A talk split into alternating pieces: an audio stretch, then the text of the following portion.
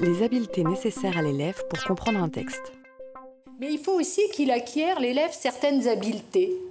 C'est-à-dire que, par exemple, il est capable euh, d'émettre des hypothèses sur le contenu d'un texte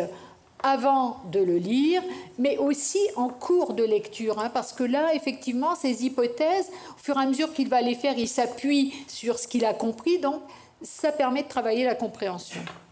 Il faut qu'il identifie les mots de manière automatique, hein, je vous l'ai dit tout à l'heure, sinon il ne peut pas y avoir de compréhension à lecture, ou alors on travaille sur des textes qu'on leur lit. Il faut que même si les textes qu'on leur lit, ou bien qu'ils lisent eux-mêmes, il faut qu'ils sachent les regrouper en unités significatives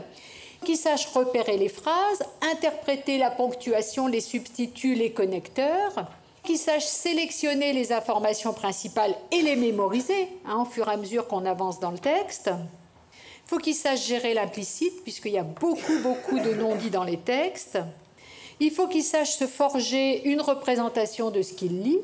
au fur et à mesure de sa lecture, qu'il la modifie même, qu'il la complète